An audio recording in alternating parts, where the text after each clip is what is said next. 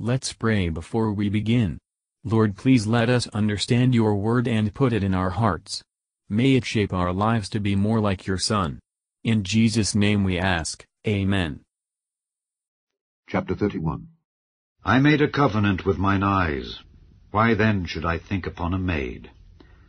For what portion of God is there from above, and what inheritance of the Almighty from on high? Is not destruction to the wicked, and a strange punishment to the workers of iniquity? Doth not he see my ways, and count all my steps? If I have walked with vanity, or if my foot hath hasted to deceit, let me be weighed in an even balance, that God may know mine integrity. If my step hath turned out of the way, and mine heart walked after mine eyes, and if any blot hath cleaved to mine hands, then let me sow, and let another eat. Yea, let my offspring be rooted out. If mine heart have been deceived by a woman, or if I have laid wait at my neighbour's door, then let my wife grind unto another, and let others bow down upon her. For this is an heinous crime, yea, it is an iniquity to be punished by the judges. For it is a fire that consumeth to destruction, and would root out all mine increase. If I did despise the cause of my manservant or of my maidservant when they contended with me, what then shall I do when God riseth up? And when he visiteth, what shall I answer him? Did not he that made me in the womb make him? And did not one fashion us in the womb? If I have withheld the poor from their desire, or have caused the eyes of the widow to fail, or have eaten my morsel myself alone, and the fatherless hath not eaten thereof, for from my youth he was brought up with me as with a father, and I have guided her from my mother's womb, if I have seen any perish for want of clothing, or any poor without covering, if his loins have not blessed me, and if he were not warmed with the fleece of my sheep, if I have lifted up my hand against the fatherless, when I saw my help in the gate, then let mine arm fall from my shoulder blade, and mine arm be broken from the bone. For destruction from God was a terror to me and by reason of his highness I could not endure. If I have made gold my hope, or have said to the fine gold, Thou art my confidence, if I rejoiced because my wealth was great, and because mine hand had gotten much, if I beheld the sun when it shined, or the moon walking in brightness, and my heart hath been secretly enticed, or my mouth hath kissed my hand, this also were an iniquity to be punished by the judge, for I should have denied the God that is above. If I rejoiced at the destruction of him that hated me, or lifted up myself when evil found him, neither have I suffered my mouth to sin by wishing a curse to his soul. If the men of my tabernacle said not, Oh, that we had of his flesh, we cannot be satisfied, the stranger did not lodge in the street, but I opened my doors to the traveller. If I covered my transgressions as Adam by hiding mine iniquity in my bosom, did I fear a great multitude, or did the contempt of families terrify me, that I kept silence and went not out of the door? Oh, that one would hear me, Behold, my desire is that the Almighty would answer me, and that mine adversary had written a book. Surely I would take it upon my shoulder, and bind it as a crown to me. I would declare unto him the number of my steps, as a prince would I go near unto him.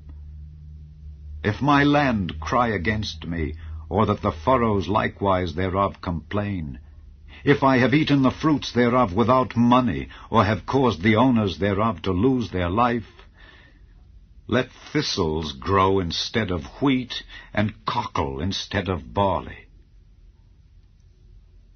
The words of Job are ended. Matthew Henry Commentary on Job chapter 31, verses 1 to 8. Job did not speak the things here recorded by way of boasting, but in answer to the charge of hypocrisy. He understood the spiritual nature of God's commandments, as reaching to the thoughts and intents of the heart. It is best to let our actions speak for us, but in some cases we owe it to ourselves and to the cause of God, solemnly to protest our innocence of the crimes of which we are falsely accused. The lusts of the flesh, and the love of the world, are two fatal rocks on which multitudes split, against these Job protests he was always careful to stand upon his guard. And God takes more exact notice of us than we do of ourselves. Let us therefore walk circumspectly. He carefully avoided all sinful means of getting wealth. He dreaded all forbidden profit as much as all forbidden pleasure. What we have in the world may be used with comfort, or lost with comfort, if honestly gotten. Without strict honesty and faithfulness in all our dealings, we can have no good evidence of true godliness. Yet how many professors are unable to abide this touchstone? Verses 9 to 15. All the defilements of the life come from a deceived heart. Lust is a fire in the soul, those that indulge it, are said to burn. It consumes all that is good there, and lays the conscience waste. It kindles the fire of God's wrath, which, if not quenched by the blood of Christ, will consume even to eternal destruction. It consumes the body, it consumes the substance. Burning lusts bring burning judgments. Job had a numerous household, and he managed it well. He considered that he had a master in heaven, and as we are undone if God should be severe with us, we ought to be mild and gentle towards all with whom we have to do. Verses 16 to 23. Job's conscience gave testimony concerning his just and charitable behavior toward the poor. He is most large upon this head, because in this matter he was particularly accused. He was tender of all, and hurtful to none. Notice the principles by which Job was restrained from being uncharitable and unmerciful. He stood in awe of the Lord. As certainly against him, if he should wrong the poor. Regard to worldly interests may restrain a man from actual crimes, but the grace of God alone can make him hate, dread, and shun sinful thoughts and desires. Verses 24 to 32. Job protests, first, that he never set his heart upon the wealth of this world. How few prosperous professors can appeal to the Lord, that they have not rejoiced because their gains were great. Through the determination to be rich, numbers ruin their souls, or pierce themselves with many sorrows. Second, he never was guilty of idolatry. The source of idolatry is in the heart, and it corrupts men, and provokes God to send judgments upon a nation. Third, he neither desired or delighted in the hurt of the worst enemy he had. If others bear malice to us, that will not justify us in bearing malice to them. And fourth, he had never been, 1 Peter 4 verse 9, verses 33 to 40. Job clears himself from the charge of hypocrisy.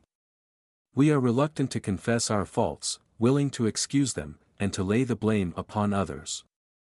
But he that thus covers his sins, shall not prosper, Proverbs 28 verse 13. He speaks of his courage in what is good, as an evidence of his sincerity in it. When men get estates unjustly, they are justly deprived of comfort from them, it was sown wheat, but shall come up thistles. What men do not come honestly by, will never do them any good. The words of Job are ended. They end with a bold assertion, that, with respect to accusation against his moral and religious character as the cause for his sufferings, he could appeal to God. But, however confident Job was, we shall see he was mistaken, chapter 40 verses 4 and 5, 1 John 1 verse 8. Let us all judge ourselves, wherein we are guilty, let us seek forgiveness in that blood which cleanse us from all sin, and may the Lord have mercy upon us, and write his laws in our hearts. Thank you for listening and if you liked this please subscribe and consider liking my Facebook page and joining my group Jesus Answers Prayer.